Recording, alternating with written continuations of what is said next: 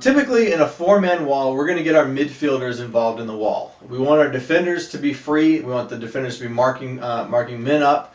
Um, they're playing defense because they're our best defenders, and we don't want to put them in a position where they're pretty much just like cones. We want them to be active. We want them to be actively defending, and that's one of the main reasons we use our midfielders in the wall. Good morning, and welcome to episode 217 of Effectively Wild, the daily podcast from Baseball Prospectus. I am Ben Lindbergh, joined by Sam Miller. Uh, it is Wednesday, which is Email Wednesday, so you sent us a bunch of questions. We're going to answer some of them now. And uh, we only received one angry email about our, our Yasiel Puig episode. And actually, if I remember right, uh, when we talked about Puig in spring training, we received one angry email about not being critical enough of Puig at the time we had we had bought too much into his spring training stats. So we have one for and, and one against. So I guess that says well, impartial. It's like that old saying, you can't please anybody ever of the time. yes, I think that's how it goes. Uh, we we did get a bunch of ratings and reviews over the weekend after I asked people to do that over the weekend. So I appreciate that. Thank you for those. And if you haven't done one yet, please consider doing one on iTunes as it helps us uh, reach more listeners and and stroke our egos. So, indeed, uh, you have you've picked out some questions. I sure have. So, uh, let's see. Uh, there, I think we're going to try to get to a bunch um, with quick answers if possible, because there's so many good questions. And I think I'm also going to just start answering some of these on unfiltered mm-hmm. because there are uh, there are like a dozen or more questions a week that um, actually in, entertain me or um, make me curious about the answer, mm-hmm. and I want to answer more of them. So I think I'll probably start doing yeah. that. Uh, but I shouldn't. I, were, be, I, shouldn't be making promises. If I were a person, I would probably rather uh, hear us. I would rather read us write an answer to a question than hear us talk about it. Yeah, especially given um, how bad we are. right. That's what uh, I was uh, getting at. yeah. Uh, so the first question is the one though that might be more in depth, and uh, it'll only be in depth if you have an answer, mm-hmm. and I'm not sure if you will, but it's up your alley. It's it's from Aaron, and it's a long question, so I'll read for a while. Uh, he says, um, uh, uh, blah blah blah. Okay. Uh, you asked recently, would a move by going to robot umpires affect batters or pitchers more because of the lack of skill uh, of pitch framing? I would argue that robot umpires would negatively affect the home team by decreasing their home field advantage. And then he goes out, he goes on to explain um, the theory that is in the book Scorecasting. Did you ever read Scorecasting? No, I read uh, I read things that people wrote about it, but I did not read. You, yeah, I believe you edited a thing that people yes. wrote about it. So I'm gonna I'm hoping that you'll remember that to some degree. Um, but the theory of of scorecasting on home field advantage is that in baseball, the persistent 54% home field advantage um, is likely due uh, substantially to, if not entirely to, uh, the umpire effect. That umpires are more generous to the home team, um, and so um, Aaron is is saying that um, basically if you take away the umpire effect uh, which is shows up mostly in balls and strikes, um, you would take away the home field uh, effect. He says it becomes even more evident there is a bias at different points in the game. They use the leverage index to examine called balls strikes. In non crucial situations, the home and away teams get the same strike ball calls, but as the game situation becomes more crucial, the home team receives far fewer called strikes and more called balls than the away team. The strike shrinks for the home team and expands for the visitors in the the higher the importance of the game situation, the more that is evident. So, um, do you have uh, thoughts about? I guess first I should ask: have, have you looked at all at framing in home field advantage or framing in any sort of uh, factor that would affect uh, the umpire's calls besides um, ball count leverage? Uh, I don't think so. No, I haven't looked to see. Um, yeah, I've wondered whether the score of the game has has an impact. Whether I don't know whether there's kind of a a parallel to the the compassionate umpire effect on a count, where a batter who's behind in the count is is less likely to have a called to have a strike called on him. Whether there's kind of a a parallel for for the team's score um, and whether a, a team that is trailing by a lot or something would would be less likely to have a strike called in it. I have not looked at that, and I don't recall anyone else having looked at that. Mm-hmm. Um, okay, so then second question is: Do you think if we removed umpires, we would remove the home field advantage? Uh, I don't think so. I, home field advantage is such a complicated topic, and there's been so much research done on it, and it never really seems definitive. It's kind of hard to to isolate what exactly it is. Um, I mean, there's the theory that it has to do with just players having the, the support of their crowd and and you know being pumped up by being cheered, uh, or the benefit of not being on the road and and sleeping in your own bed and having your own food and whatever else comes with with being home. And of course, I mean, you know, knowing your stadium and taking advantage of it in that way, and that uh, an outfielder knows the fence and he'll know how the ball will bounce off the fence and be able to play a ball better, that sort of thing. Um, so I feel like a lot of the the potential explanations for home field advantage would still would still apply if there were no umpire. I think.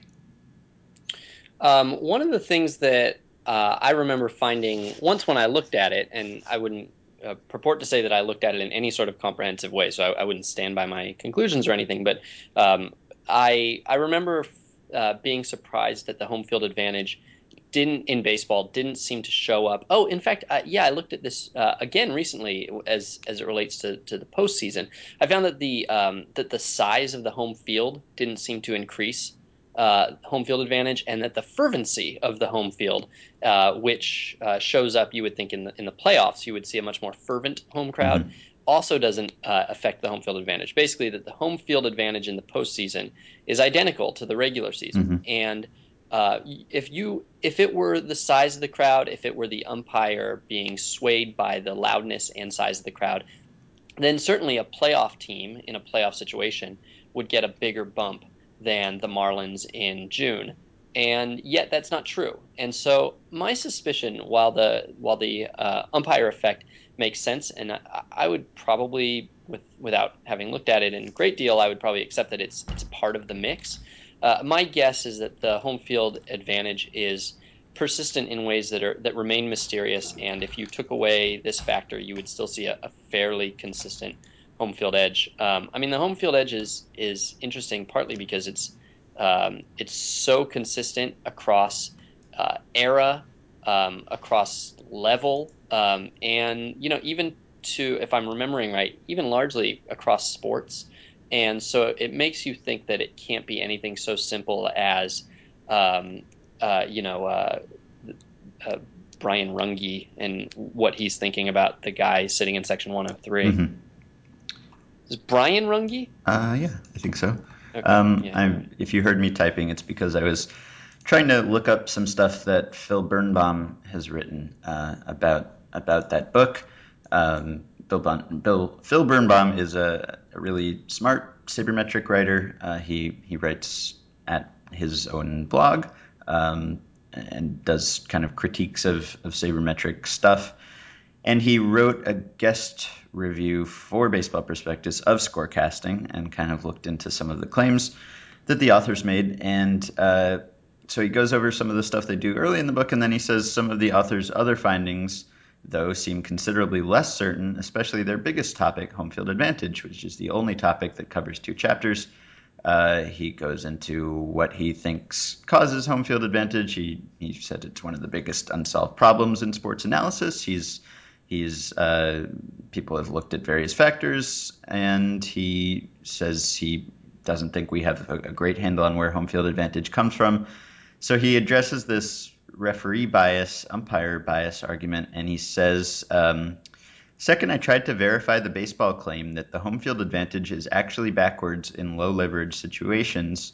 To check, I looked at all MLB um, I looked at all MLB games from 1954 to 2007 and figured out the home slash road run differential in each inning.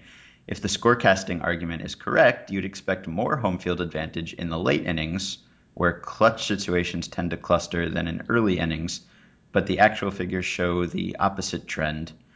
The biggest home field advantage came in the first inning when the home team outscored the visitors by 18%. Um, and then the home field advantage is smaller later in the game. Uh, so he concludes that that's kind of kind of iffy. That that that is something that's happening. Um, mm-hmm. I'm I'm looking because he also uh, he wrote something. this is why I should probably look at, at what questions you picked up before the show so I can do all my googling before. Um, maybe you should you should go to the next question and I will I will uh, stealthily right, look up some stuff. Yeah, I'm going to talk. Uh, the next one is uh, is a quick one. Kyle asks. Uh, he says, "I have a question concerning the average length of MLB games. Except rather than length being stated in hours and minutes, I want to know how many outs the average baseball game has. The simplest answer is probably usually 51 or 54, but I'd appreciate an answer with at least one decimal. I think the answer depends on the run environment, as fewer runs per game would increase the likelihood that the ninth inning would end with both teams having scored the same number of runs, thus increasing the average outs for extra inning games. Um, do you, just real quick before I give the results, do you have a, a hypothesis about whether uh, outs per game are going to be significantly affected by run scoring environment and in which direction? Uh, I guess. Mm, no. All right. Well, it's it's actually uh, as he as he suggests, and it's fairly significant. I looked at a thousand games this year, uh, a thousand games in 2000, which is the highest offensive environment since World War II, and I looked at average outs uh, in a thousand games since 1968. And uh, in fact, uh, there are 53.5.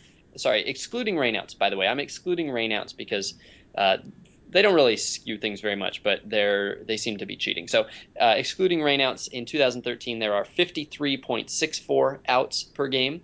Uh, in 2000, there were 53.34, so a third of an out fewer.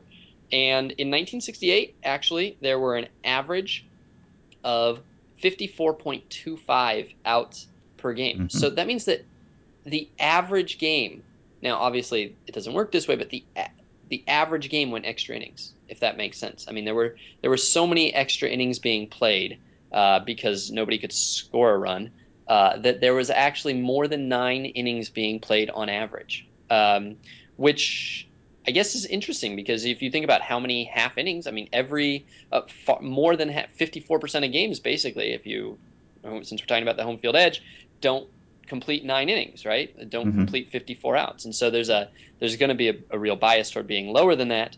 Um, but in fact, uh, if you get the run scoring environment low enough, the games will just go on forever. Uh, of course, that does not mean that games take longer because of more batters are batting in those games. So in case uh, whatever this guy's name was, I've, I've, I've forgotten. Uh, Kyle. In case Kyle wants to know, uh, there were uh, one and a half more batters per game in 2000 than there were in 1968, and you figure more of those batters are going to come with other runners on base, which means that they're working out of the stretch and that there will also be more pitching changes uh, because pitchers can't get out since there are more changes. So uh, even though uh, there are fewer outs per game when runs are scored more. There is a longer game when runs are scored more, and so I don't know why you would want to state the length of games and outs. Mm-hmm. Uh, I, I do wonder what Kyle is going to use this information for. I wonder if he's got some sort of sinister plan because I could not I could not necessarily come up with the motivation for wanting to know this. Um, but I trust Kyle. Mm-hmm. I trust Kyle with this information. Mm-hmm. All right. Do you have an answer, or should I go on to the next one? Uh, I'm I'm falling into a rabbit hole here, so go on to the next one.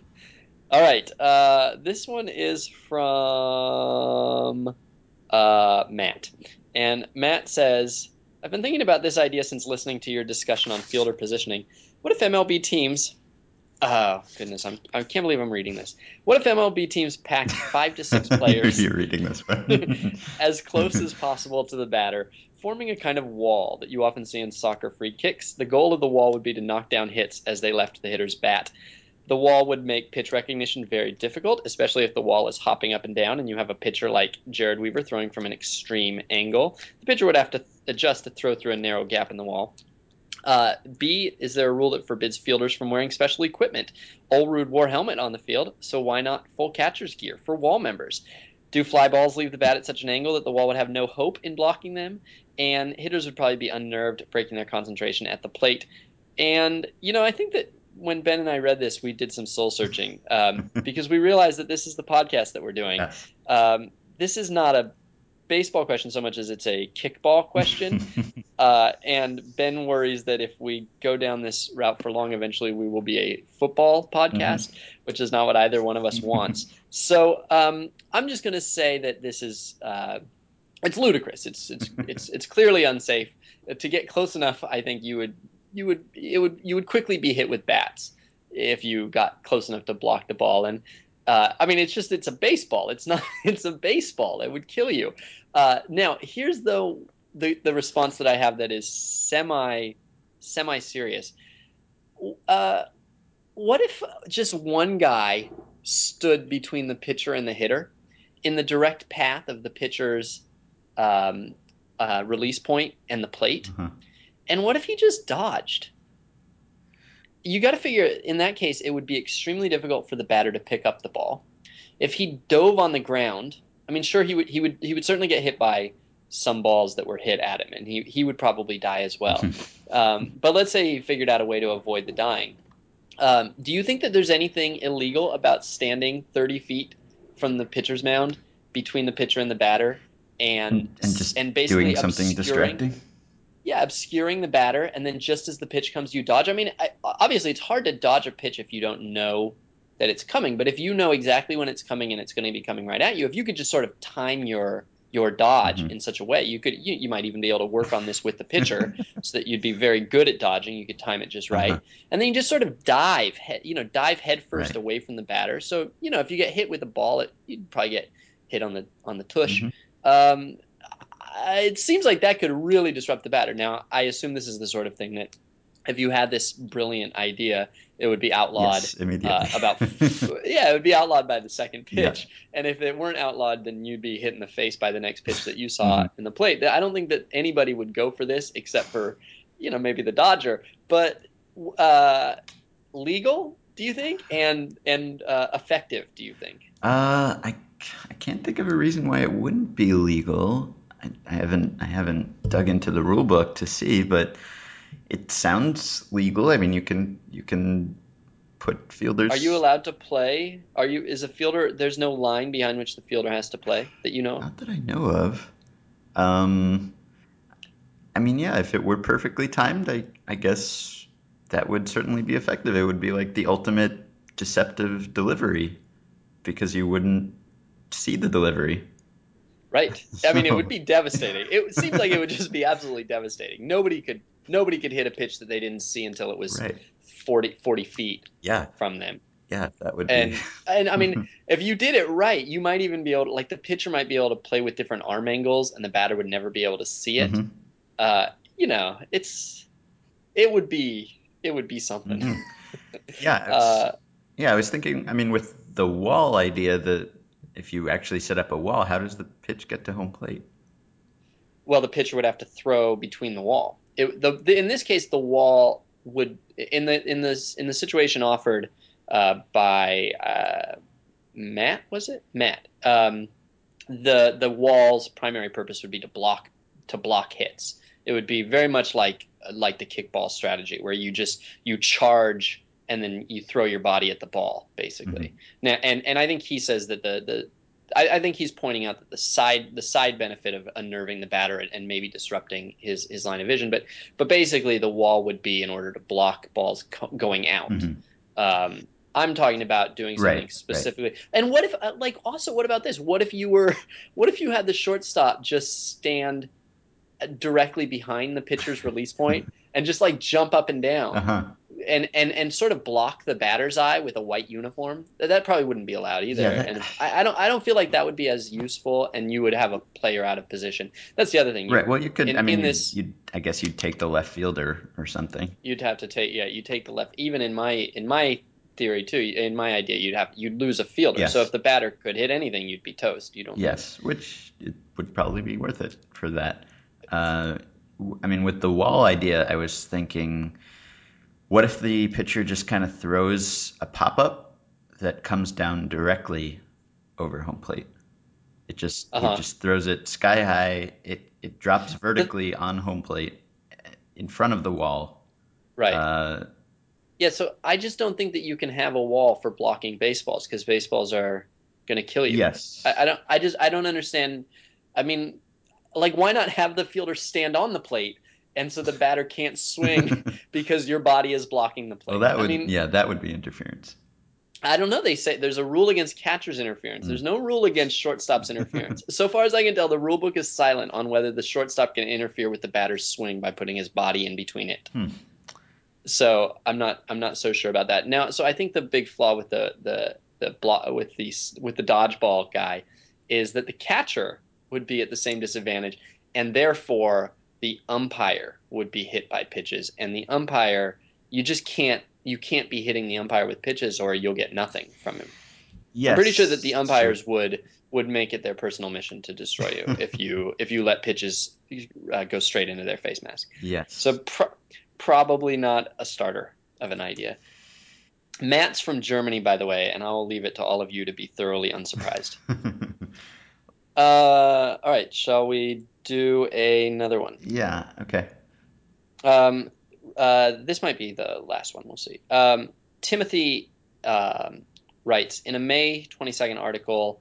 Um, Russell Carleton writes that the DH is the most highly paid position. Hasn't effectively wild research already uncovered that there are no more than three players in the AL who play exclusively DH? My point is that the DH isn't truly the highest paid position because there are not enough people playing the position to adequately judge. I feel like there are no mainstream voices in baseball who are vehemently opposed to what the DH represents. On the other hand, there are a multiple, multitude of baseball people who like the DH or feel a general apathy towards including the DH in the NL. My goal is to end the DH. From Tim. That was a that that email took a sharp turn yes. midway through, and I'm just going to say really right off the bat why he doesn't like the why DH. he was. No, he, well, I think he wants us to, to not like. I think right. he's hoping that we'll make his case for him. Yeah or something like that. But I, I do just want to say, first of all, that I don't appreciate you trying to start a fight between us and Russell. uh, Russell is, I would say, the intellectual, if not the spiritual, godfather of this podcast, mm. and we're not going to be drawn into this. um, so I will note in uh, Russell's defense, because uh, Russell can, can do no wrong, that uh, those uh, that the DH is actually probably more expensive. Uh, in great fact, even though you're arguing, Tim, um, because DHs tend to be older, they tend not to be pre ARB players. They tend to be guys that have been acquired after their sixth year, and therefore they're making real salaries. So I believe that the uh, amount of money spent in the DH spot, whether it's by exclusively DH players or whether it's by guys who are platooning at DH or whatever the case might be, is more expensive. Um, but I don't actually want to defend the DH or not defend the DH. I hate talking about the DH as Tim, even in his subject line, says "Beware DH discussion hmm. ahead." Uh, nobody likes to talk about the DH at this point. Um, I I do just want to note though that it is interesting because um, the, anytime that there is some sort of controversial hot topic um, like uh, well anything there's there it seems that the controversy goes one of two directions. One is it simmers for a long time. Uh, some sort of 50-50 parity uh, uh, develops on either side of the issue. It becomes extremely partisan, and it doesn't change, and that controversy lasts for a long time. And, and I would say an example of that would be uh, Roe versus Wade, where um, we're you know generally not much less divided, if if any less divided now than in 1973. And that's not an issue that's going away anytime soon. Um, meanwhile, there are other political issues where uh, the fighting goes for a little bit and gradually one side starts to get um, more power, and then it, the issue becomes how far will it go? Because it's clear that you know that issue is has taken hold that it has gotten a majority and that it then becomes simply a matter for the minority position of, of stopping it from going uh, further than they want it to go right? Mm-hmm. and i'm sure you can think of political issues that would fit that description. Um, and DH, I would I would say that for a long time I didn't think that there was going to be this uh, uh, the the movement. I thought it would stay pretty, pretty divided for a long time. When I was growing up, it never occurred to me that DH would go to the NL, and it didn't really occur to me that the DH would ever be abolished. Although maybe that was kind of what I sort of hoped for as a child for no good reason. Mm-hmm. Um, and it's clear that that's not going to happen anymore. When was the last time you heard anybody talk about abolishing the DH? Uh, Never. Yeah, not really. Not, it just doesn't happen. I mean, serious, that's a serious professional it, writer yeah, it's just abs- it's just completely been accepted. I think that um, that the that the that the floor, the DH floor, is one league and the ceiling is two leagues. And now it's like the fight is really, if anything, it's more about like how long can anti DH people hold off and uh, how many more years of the NL AL uh, divide will there be? But I mean, it's clearly going to happen, and uh, the momentum is is is uh, is sort of unstoppable. And, and I'm not sure what caused that. It feels to me like a fairly recent shift that maybe in the last seven or eight years, mm. um, the momentum just sort of picked up just enough steam that you kind of quit thinking about it as a as a as a 50-50 divide. Mm-hmm. Uh, okay. So if I can sort of synthesize the reading that I've tried to do um, while recording this podcast, uh, there has been research into into the, the home and road umpire effect. Um, John Walsh in the 2011 Hardball Times annual found that home plate umpires favor home teams in their pitch calling by 0.8 pitches per game, um, which is significant. Uh, there have been a couple studies at Beyond the Box Score by Brian Mills and Dan Turkenkopf that looked at, at similar things and I think maybe found smaller effects, but still significant effects. Uh, so Phil Birnbaum, the guy I was talking about, kind of went looking for for something that would be unaffected by the umpire to see whether whether it whether the home field advantage can be entirely explained by by the umpire calling pitches differently. Uh, and, and, just just to note it, that that's been an approach that people have done in other sports too, where it's a little easier to find those things. Yeah. And they've usually found the effect even in, in, in events that like that are completely independent of the umpire. Uh huh. Yeah, uh, right. Like, go ahead. Like, I, I think, uh, yeah, there's something in, in basketball that feels yeah, like like, like errant passes or yeah, something like that. Or uh, yeah, um, or foul foul shooting or free throw shooting or something. Something. Um, so Phil looked at wild pitches, which he felt would be sort of independent of umpire. He he kind he controlled for count in case it's more likely to throw a wild pitch in certain count, and you're more likely to be in a certain count because the umpire is, is calling a less favorable zone for you. So he found that that there is a home field advantage in wild pitches, um, that that visiting pitchers throw more of them. So he felt like that was uh, not really something that would be that affected by umpires. So there's this long comment thread that I've been trying to skim uh, on that post, which I guess I'll link in the in the podcast post at BP.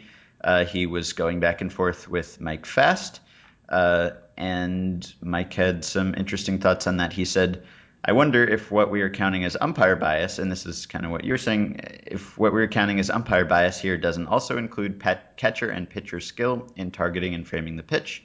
We have good reason to believe that umpires call the strike zone relative to the catcher's target, if catchers do better at taking advantage of this at home and pitchers do better at hitting that target, just off the corner when they are at home, we could see a home road change in the strike zone even if umpires were entirely consistent in how they called the zone.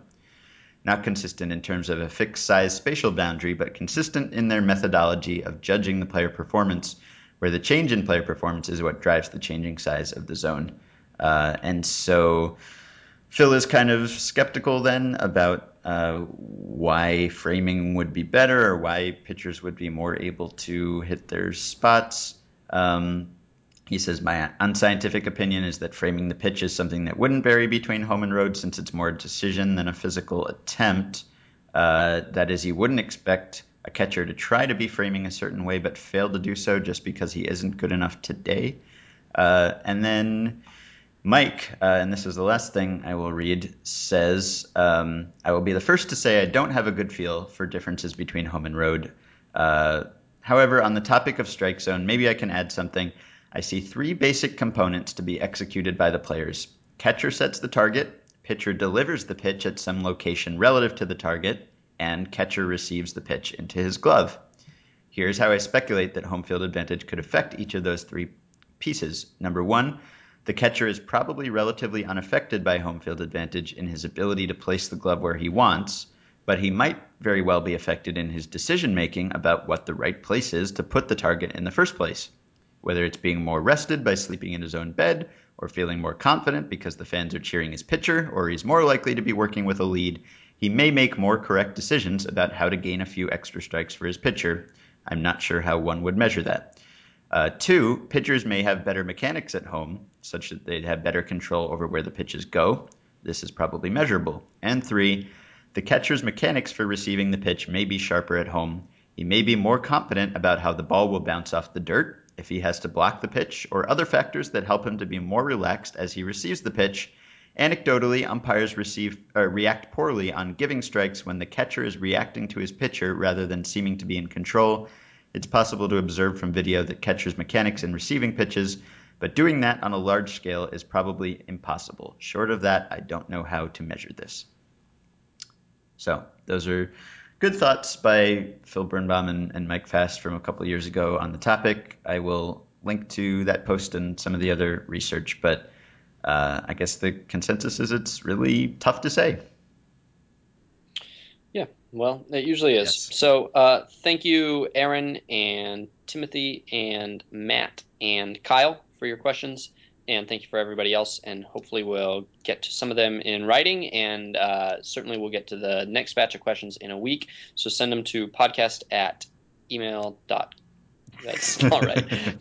podcast at baseballprospectus.com. Yes. And we'll be back tomorrow.